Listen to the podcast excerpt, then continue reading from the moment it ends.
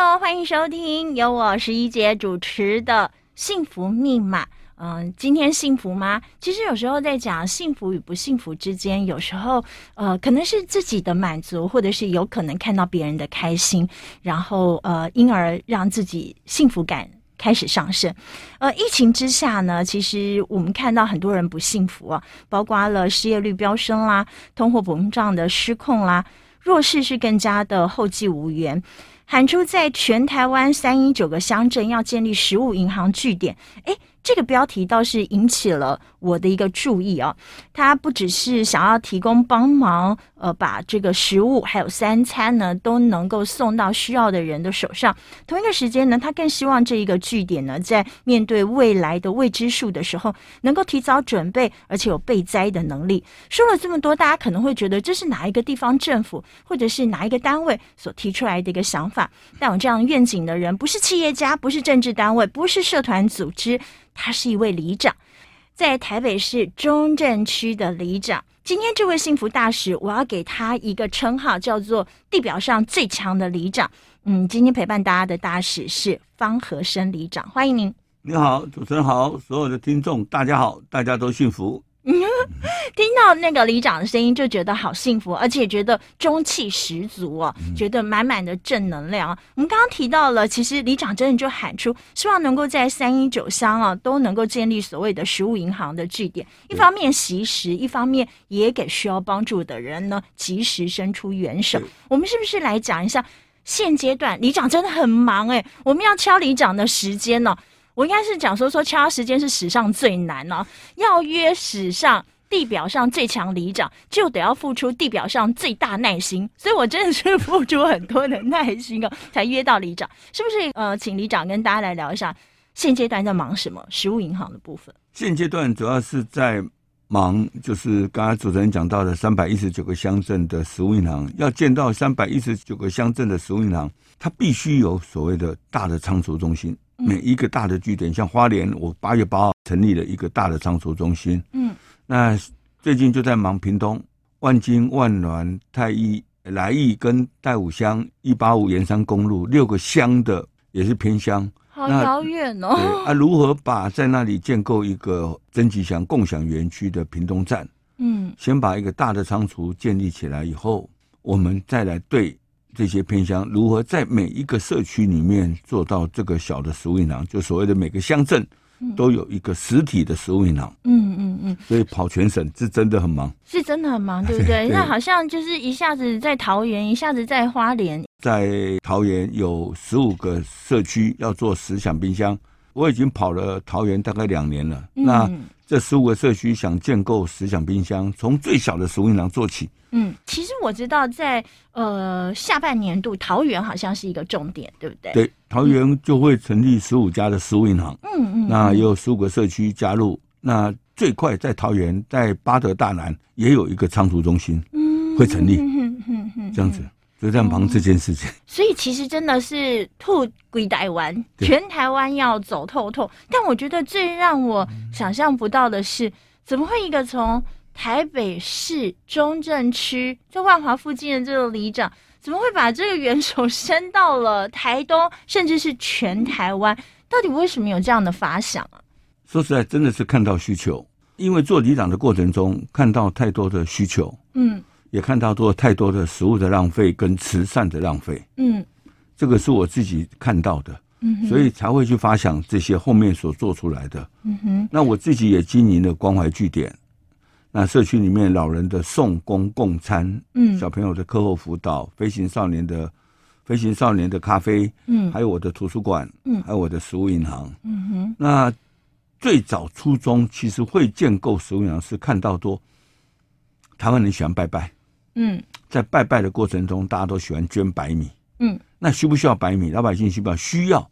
可是有时候过年过节，大家很多。弱势的家庭会去拿到公庙的单子，嗯，或一些慈善团体的给他们单子，他们去领米，所以在里长的当的过程中，你就会看到很多人拿到五张米、五张单子、八张单子，领到五包米、八包米，直接拿去卖掉换酒喝。嗯，那、啊、有一些家庭，你给他五包米，从过年给他，可能到中秋节都还在，那吃不了那么多，嗯，就米在家里就生虫，嗯，就要接着丢掉。所以我自己看到太多的慈善的浪费，才会发想去做了一个食物银行这样子。嗯，但是呃，刚刚有提到，比如说像是台东啊，台东光是食物银行就有三千五百箱的食物包，几乎有四百多万的这个民生物资哦，还有八千个家庭呢，真的能够受惠啊。可能这数字不断在增长当中哦。呃，在想说这样子这么多的物资，然后。呃，这么多的家庭，你是怎么样去把它媒合起来的？或者是说这些物资你是怎么样去汇聚的？我觉得好庞大哦。我自己是台湾食物银行联合会的理事长。嗯，那我从一百零二年开始建构社区，一百零二年开始建构社区的第一个食物银行。嗯、我民国九十年就送第一个便当。嗯，大概全台湾第一个送便当的里长就是我。嗯，我当初要送便当写计划也没人相信我。我一百零二年，为什么不相信你？就觉得里长就是调啊咖嘛，哦，怎么可能是装脚？怎么可能做这些事？嗯、我一百零二年成立食物银行，也没人相信我。嗯、可是做起来了，我愿意想把我的经验被复制出去。嗯，所以联合会目前到从基隆到屏东，我们有将近六十间的食物银行，有六十个伙伴。嗯，每个都是独立的一个团体。嗯，我们是一个联盟。嗯，所以在台东县政府这次提出的需求。他们告诉我，他们最少都需要六千份的防疫包、食物包，要让这些确诊者在家里可以待。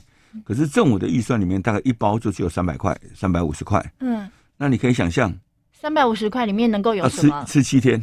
嗯，你觉得泡面罐头七天怎么 怎么可能吃得到？对嘛？对嘛？我们前几天还看到了一碗泡面，有些现在好一点的，贵到差不多七八十、一百块的，通通都有哎。对啊。所以你看七天。三餐呢，好可怕！怎么怎么可能够？所以台东县政府因为预算的关系，然后跟我们提台湾食物银行联合会提需求，能不能协助他们？我就动员了全台湾三十个食物银行，每一个食物银行大概提供一百份、两百份的物资。嗯，我们开了二十台大卡车，把它送到送到台东县政府的体育馆。政府来讲，政府如果你捐十万块给他，他就必须要做采购，嗯，要做发包。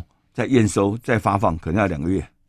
可是台湾食物银行年会就可以在一个礼拜之内，我们汇集了台湾三十家的食物银行，是我们就可以把这些物资送。马上就送到台东县政府，你头上都有光了，你知道吗？你都快发光了，这样子。这个就是食物银行备灾的重要的地方。对，所以等一下回到现场，我们就来呃聊一聊，因为在疫情之下，其实你会看到更多被需要的人啊，然后也会看到很多需要帮忙的人啊。那这些人呢，其实他们各自呢都有我们应该要注意的地方。等一下回到幸福密码现场，我们继续跟地表最强里长方和生来了，欢迎您再度回到幸福密码的现场，我是主持人怡洁。怡洁今天呢，为大家邀请到地表上最强的里长，在呃台北市的中正区的里长钟情里里长方和生里长。呃，其实来到了钟情里哦，呃，有一台神奇的面包机哦，每天下午大概是一点半左右开张，不管你是谁啊，只要你有需要，有民众呢就可以来这边领取。嗯，为什么会有这样子一个神奇的面包机哦？我们可能要请这个地表最强里长来说说，你有什么魔法吗？谢谢谢谢。会做食物思想冰箱，它的做法是跟食物银行不同。嗯，食物银行是帮助需要被帮助的人，家里发生事情的觉得，可是因为在募集的过程中，我跟家乐福合作，又看到家乐福的很多的面包，尤其台北新北。嗯你们可以看到很多有名的面包店，越有名的面包店，它用的食材越好。从国外进口面粉、奶粉、奶油，加上台湾的水果或东西，一个卖一两百块，好几百块。可是越有名的面包店，越不敢卖昨天的。啊，我们一般的老百姓，我们不要说买一条，我买半条吐司，我可能就吃两三天。对，对不对？可是你知道，馒头跟面包一起放在冷冻。当馒头退冰以后，馒头要蒸透才会好吃。嗯，你知道吗？面包是退冰就可以马上吃。所以看到这么多的食物的浪费，我怎样拿回来？怎么样帮助给那些帮助人？嗯，那思想冰箱就是这样发展起来的。嗯，然后现在有三十家的面包店跟我在合作，包括家乐福的各个台北的所有的据点，全台湾一百一十七家家乐福都在跟我合作。是，然后你可以想象，就是说。如果这些面包店，我跟他分享的时候，跟他们拿的时候，我跟他讲沙拉我不要，我只要干的面包。嗯，实际上干的面包可以放两三天。对。那我有一个叫习食中途岛，爱惜食物的中途岛。嗯。那他会把所有的面包整理过。你知道，当我们肚子饿的时候，时候很忙没有吃饭，你会抓一个面包来吃。你把面包一打开一闻，好香哦，面包是好的。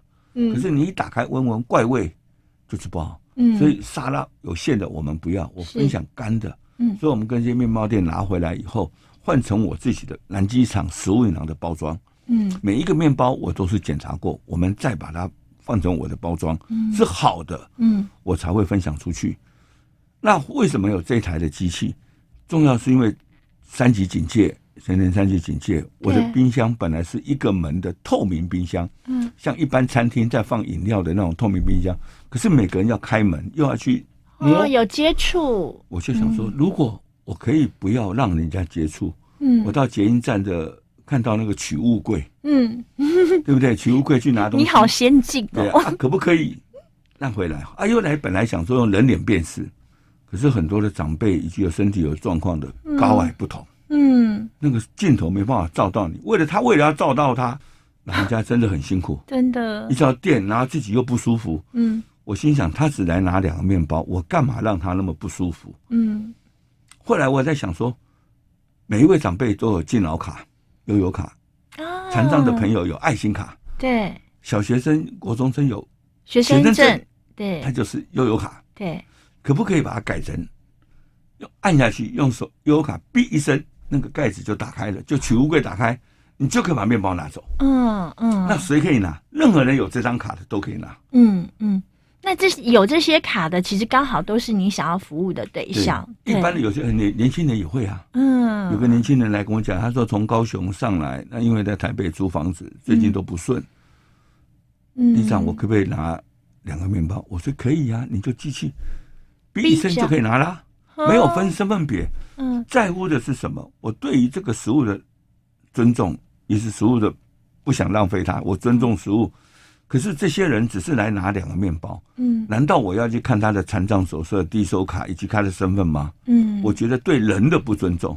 我既然尊重食物，我也想去尊重人，所以任何人不是我的里民，他都可以都可以来接触，然后都可以来去啊。而且每一张悠游卡都有一个账号，嗯，晶片里面有一个账号，对不对？那个账号我们把它设定，只要你哔了一声，就把你锁住，你今天只能用一次，嗯。这样子也不要太过度，让某一个人浪费它。你明天还可以再来，可是我没有读到里面的资料，我们不读，我只有读那个账号，所以你第二天你这张卡还是可以再来用。嗯，就是让需要的人他可以走来自己拿需要的东西。那目前我们在分享分享面包，呃，今年也在辅仁大学里面社科院门口放了一台冰箱了。嗯，你知道吗？为什么要在学校里面放？你知道吗？三级警戒的时候，很多外籍生在台湾，原来半工半读的没有了。哦。学校的厨房，因为学校停课，厨房也停课了。哦哦哦。需不需要一些东西？需要。所以我们食物呢就是备灾的功能给他。后来我就跟社科院的院长提说，我可不可以在门口放一台呃面包的那个冰箱来分享？你知道，在学校里面有时候开会。二十个便当，准备二十个便当，可是剩十七个来，十五个来，嗯，可能有人不吃便当，对，这怎么办？那工作人员不是都很辛苦？嗯，那可不可以放到那边去？也可以。对呀，啊，你想想看，有时候那个什么外籍生都在讲，台湾的面包真的好吃，对不对？是真的，明明就是好吃的东西，为什么不能分享？嗯，我跟辅仁大学谈完了，现在治理大学板桥也要放一个，嗯，是说学校里面有一些需要。比较弱势的，他们可不可以透过食物银行一个模式帮他？另外，我的面包，我可不可以进到那边？嗯，那所有的面包我们都是检查过，那也袋子表明的就是南机场食物银行，我们会再标注它的日期。嗯，那希望你拿回去啊，大概就是一个人拿一个或两个，嗯，这样就好了。其实也就是当天的晚上，或者说隔天的早上，就可以及时把它吃掉。那就分享，这是透过一个分享，拿这些食物回来，我们可以帮到更多人，而不是什么东西都拿去烧掉。好感动哦！啊、真的，我眼前的地表最强旅长方和生旅长，我都有种冲动想要去抱他。我觉得他真的让人感动，他呃。敬天，然后敬地，然后我觉得他真的惜时爱物，而且对于人的尊重是发自心底的，在小细节当中都有所体现了。那么我觉得这样子的一个人啊，在我面前，我觉得真的感动，我又快受不了，又快哭了，完蛋了。可是我真的好想要知道，讲说说，因为李长看起来就是一个铁汉子，李李长的体格非常的壮硕，看起来 胖，比较胖。可是心好细腻哦。呃，一开始的时候，我刚刚记得您提到，呃，民国九十年的时候送出了第一个便当，在你自己里长任期里面，然后在自己的里民服务当中送出了这第一个便当。那么之后呢，到底为什么能够把这样子的呃一个关怀的触角，从老人一路往上到孩子的身上？因为我知道现在还有孩子的图书馆。然后现在可以让一些嗯，譬如说爸爸妈妈或家人没有办法照顾到的孩子，在这边有一个暂时的一个歇息的角落。怎么样能够把这样子的一个关怀的触角，呃，开展的这么广泛？最主要还是看到了需求。嗯，八十七年当里长，嗯，那时候真的不会做里长，也不晓得怎么做服务。嗯，可是如果主持人记得或听众记得，在那些年代。报章杂志都会写到很多的老人死在家里，嗯，生病在家里走掉，然后没有人照顾，没有人做什么。我也一样，在南机场社区里面也是一样。对，南机场社区其实是一个蛮特别的一个区域啊，它不是为了低收而做的社区，对，也不是弱势，可是因为它只有八平、十平、十二平大的社区房子，所以能够租房子付得起租金的，嗯，大概就是付六七千块。八千块就在南机场可以租到一间小房间，而且我们里面很多隔间、小隔间在租的一些弱势的。那做里长只能帮老人送医院吗？嗯，生病了我只能帮，死掉了我只能帮他处理丧事吗？嗯，我能够做什么？嗯，所以一直一而再再而三，八七年当里长就一直把人送和平。嗯，你就只能送，送完死掉了啊，接着不晓得怎么样啊，再去学习怎么办丧事。嗯，我只能做这些事嘛，所以在。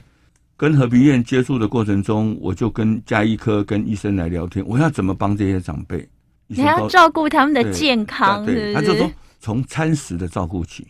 哦，那个时候给我一个建议，就是说如果老人家有一餐的稳定的餐食，嗯，因为老人家有时候长辈下不了楼或不好下楼，他就随便吃。如果稳定的餐食，他就会比较好。那怎样做到稳定的餐食？这个就是。一直在想我怎么做，后来医生跟我建议加一颗有我，所以我跟和平医院非常的好，嗯，真的是他是我一个非常大的后盾，是。然后我可不可以做一个便当，然后送到老人家里？哦，所以民国九十年就送出第一个便当，可是我跟长辈收二十块。一个餐，嗯，一个便当我收二十块，嗯，那现在是一天收二十块送两餐，礼拜一到礼拜五的中午跟晚上，一个礼拜送十餐，嗯哼，我不是。其他的设，其他设计只有一个礼拜做一餐而已。嗯，我是做十餐，是，所以透过这样子来开始发展做送餐的服务。从九十年送出第一个便当到现在呢，是一天要五百多个便当，二十块，然后两餐，一天就五百多个便当。对，这就是他超人表现的地方。等一下回到现场，我们就来聊一下。其实。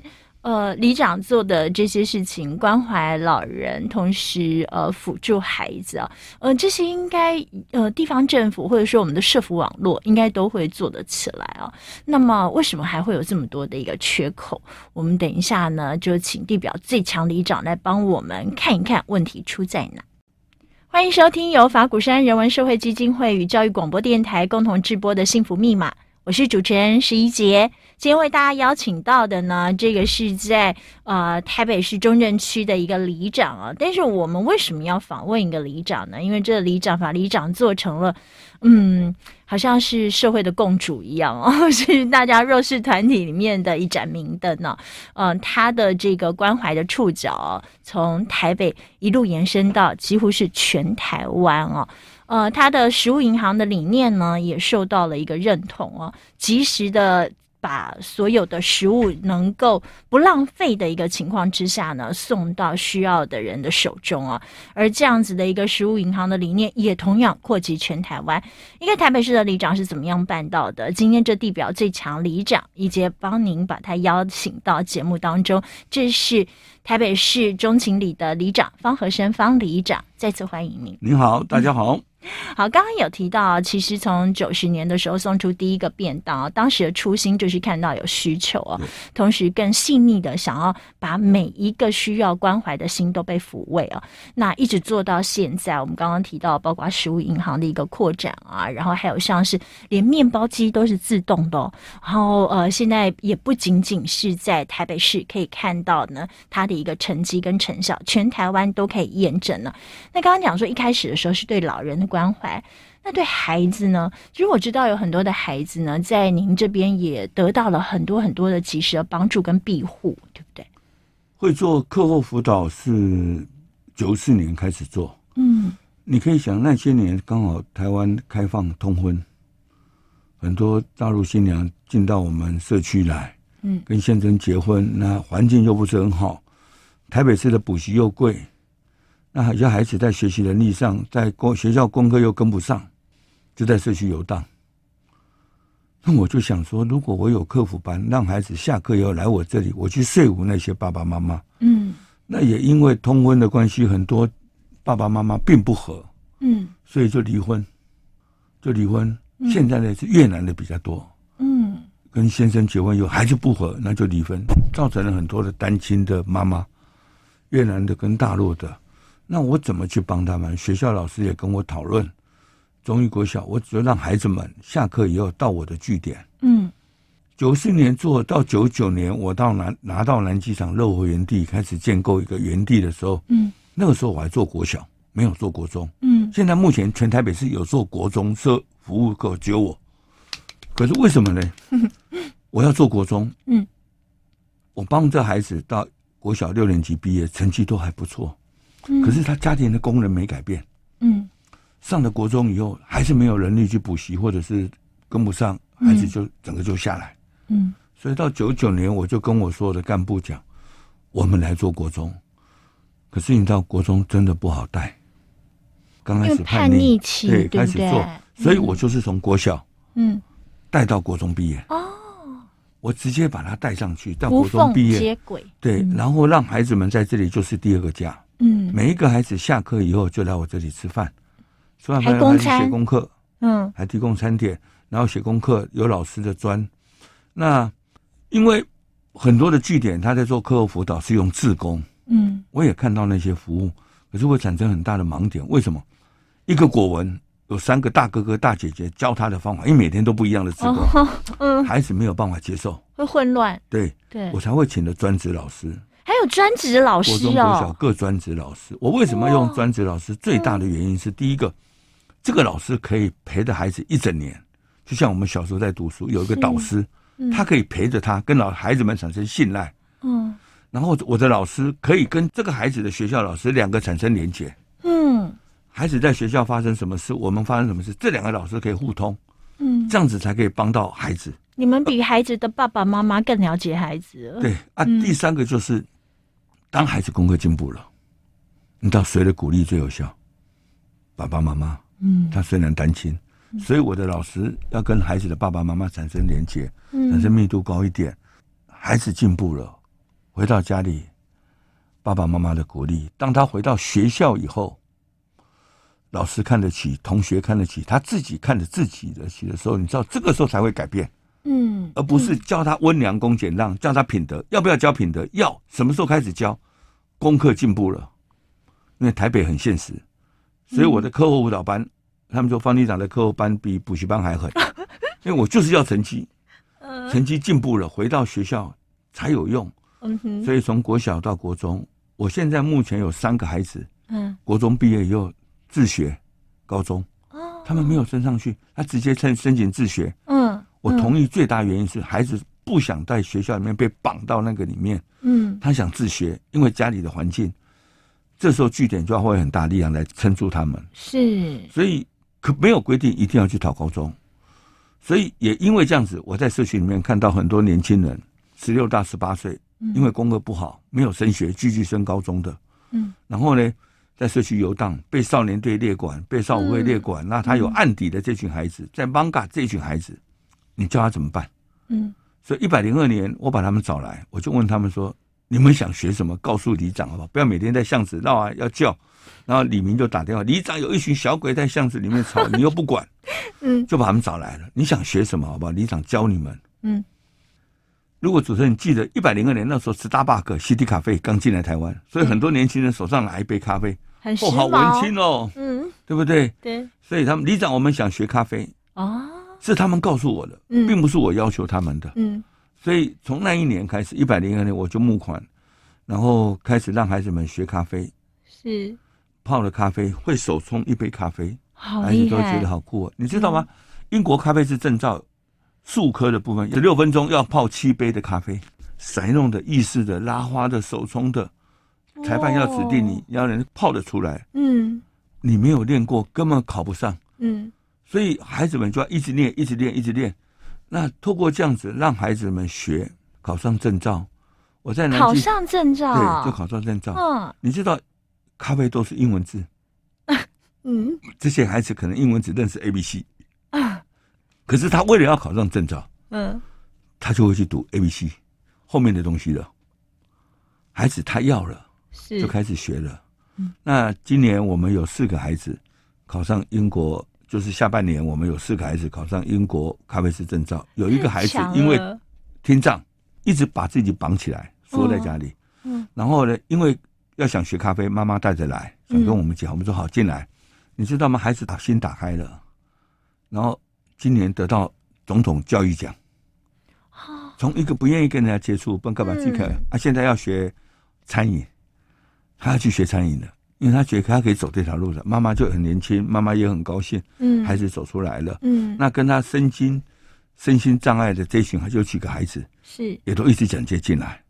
那我的观念是什么？只要你愿意踏进来，嗯，我的园地，只要愿意走进来，嗯，愿意学，我不管这孩子是不是我的里民，我有孩子从戏子坐公车坐一年，考上证照。那我在罗斯福路三段有一个咖啡厅，书屋花甲而立书店，嗯，当你这群孩子考上，可以到我那边去实习，你可以想象一个孩子，因为没有人喜欢他们，那今年考上证照了，穿上制服。泡一杯咖啡给人家喝，然后呢，领到薪水，你觉得有没有可能改变他们？当然啊，还是把他丢在路上，嗯，只是当一个飞行少年，当没有人理他们的时候，所以我觉得这些东西都在社区会发生。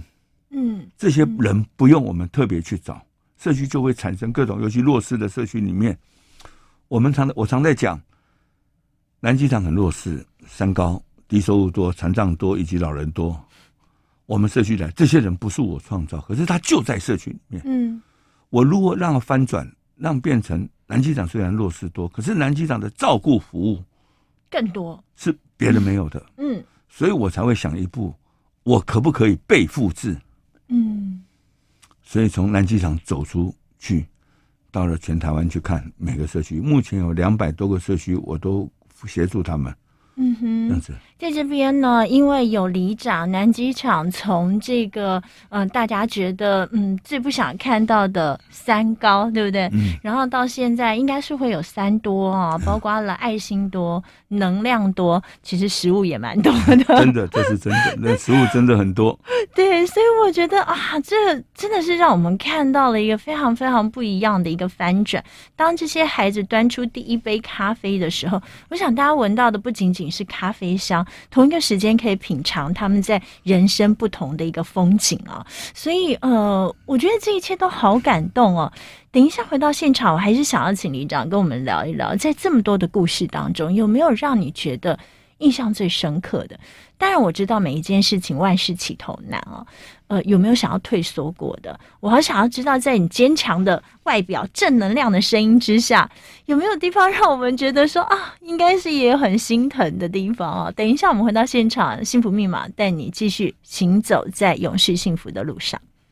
欢迎再度回到幸福密码的现场，我是主持人十一姐。哦，怎么聊一聊，聊一聊，只剩下最后一段的时间了。我真的先先预告一下，我一定会再约方里长来，这样子不是一起聊不完。可是我刚刚真的是在想，是因为真的在呃民间在角落有这么多需要被帮助的人，里长伸出援手，才会延伸出这么多美丽的故事啊。呃，换句话说呢，其实。这些网络不是应该要嗯，政府应该要出手来做的吗？那到底是什么样子的瓶颈，让政府的政策或者说社会的网络没有办法网住这些人，出现这么多破洞？您在第一线怎么观察？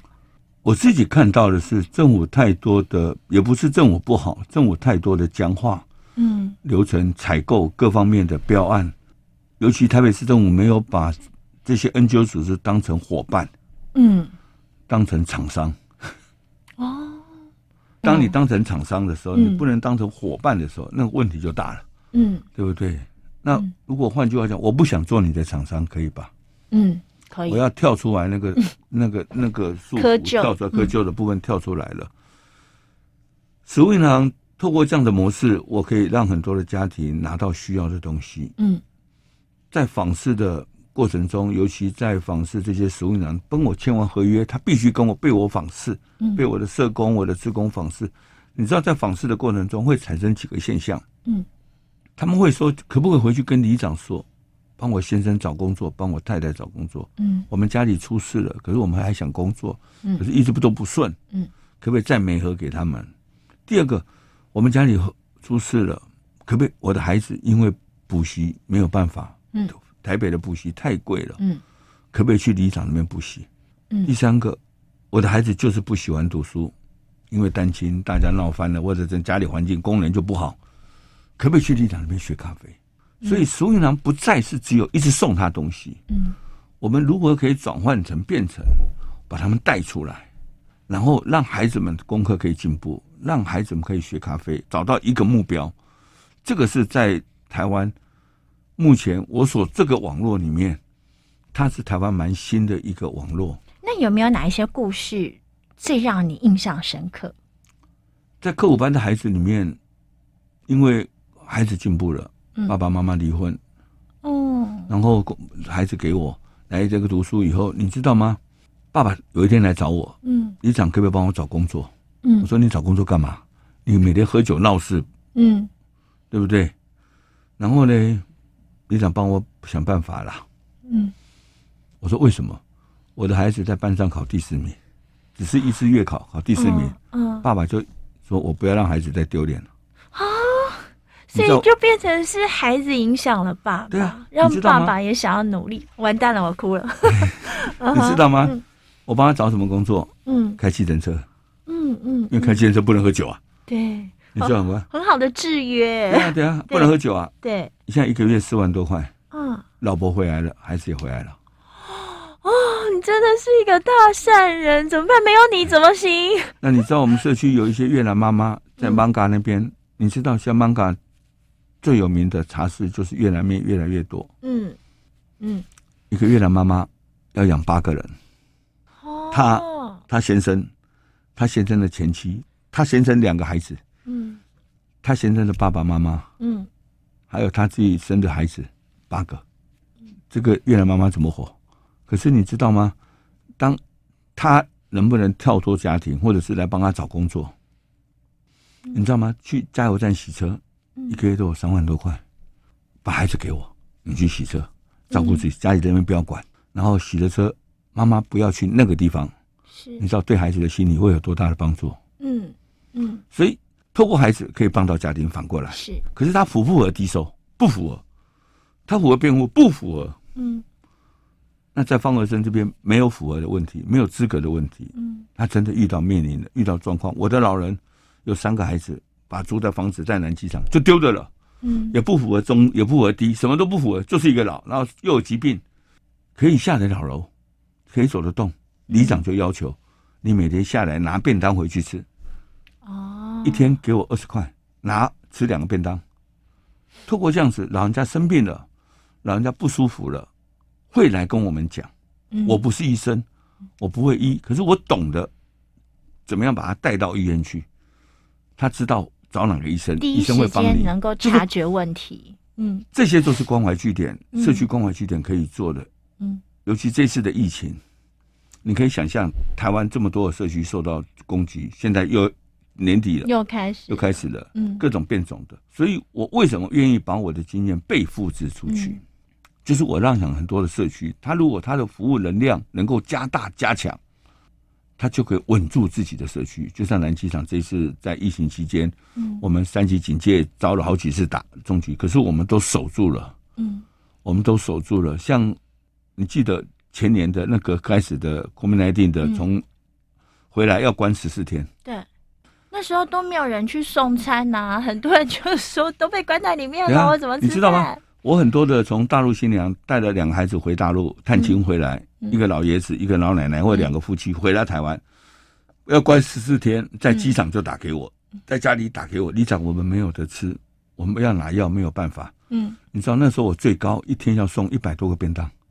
一百多个便当，我就挂在门口，啊，你自己进去拿，中午晚上加起来，这样一天两个便当，这怎么跑得完啊？我有志工，我有一大群的志工可以帮我。可是谁敢送呢？可是因为门。我在门外门内哦不会有影响啊！如果细菌可以穿过门出去，那全台湾就完了，嗯，对不对？只要在门口做好防护，喷酒精，你就可以放在门口。我们并没有接触到，嗯哼，实际的接触者，这样是不是也让服务者他拿药？有乳癌的，大陆新娘，慢性病，慢性病的，他必须拿药了。嗯，我到龙总去帮他拿药，然后挂在门口就好了。所以社区。可以做的事情，这在社区里面发生，嗯，所以我一直建议政府能够把关怀区的能量加大加强，是。这样子，社区就稳定，因为社区是防疫的第一线，社区是照顾的第一线，嗯，如果政府愿意把资金、把经费挹注在社区里面，让社区更强更大，我也愿意把我的经验复制到每一个社区。如果那个里长、那个理事长愿意做，嗯，我们就一起来，嗯。所以，我现在我们南机场这个据点，你知道，我周边十二个社区都是我在照顾，也都是分享食物、分享餐点给他们这样。哦，好，里长，我可以问一个问题，你有觉得有被打击过吗？有啊，一天到晚都被检举啊，因为很多人讲里长给老人家吃的不好的东西 啊，里长给老人家收二十块，收二十块耶，他知道二十块在外面可以吃什么吗？有一阵子二十块连一个茶叶蛋都买不到。对啊，对啊。但从像去年涨到现在还在涨，对啊，一箱已经到一千块了，零售价已经到一千块了，对啊。对我们来讲，供餐点如何让那个社区能够拿到好一点的食材，嗯，然后可以做，让人家相信我。我大概这些年下来，讲我坏话、说我不好、到处检举的 没有少过，因为没有人做过这种模式。那你家里面的还支持你吗？都支持，都支持。我现在咖啡厅的孩子，咖啡厅的店长就是我小儿子。哦，他是高雄餐旅毕业，有证照的，嗯，所以他带着这群孩子们来学咖啡以后，他可以带着孩子做外场、做内场，把他们教会了，嗯，都带着他们走。他认同我的理念，嗯，你知道吗？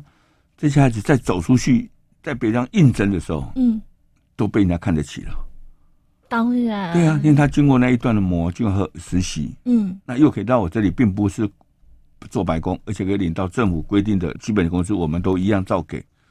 然后，小女儿也是做文学，嗯，做儿童书店，嗯，大儿子在在现在光仁当老师，他、嗯、老婆就陪着我当我的大职工，嗯，这样子，所以就等于是一个人当选里长，全家人投入服务，而且也把自己的这个职业也跟这个服务结合在一块，这样子，我觉得这真的是毫无保留哎、欸，我要讲毫无保留，这真的是看到需求，想创造一个不同的照顾模式了。嗯哼，在里长的心中还有什么样的愿景跟蓝图吗？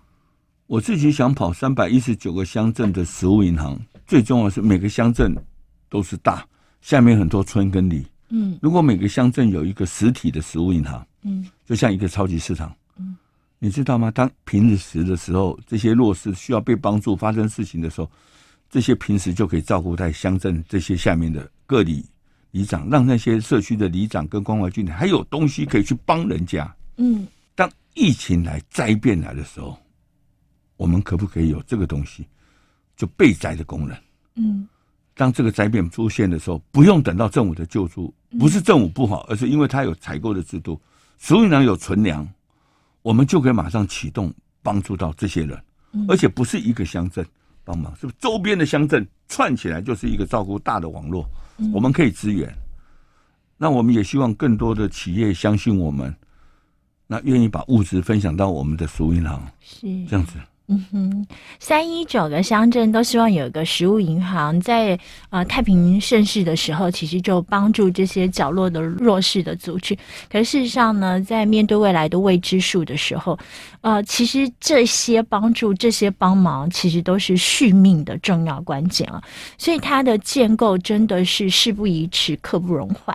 那么今天呢，是一个台北市的地表上最强里长方和生在这边号召，来日呢，是不是有更多的人能够加入这个行列啊，让这样子的一个愿景工程呢，能够快速的完成啊！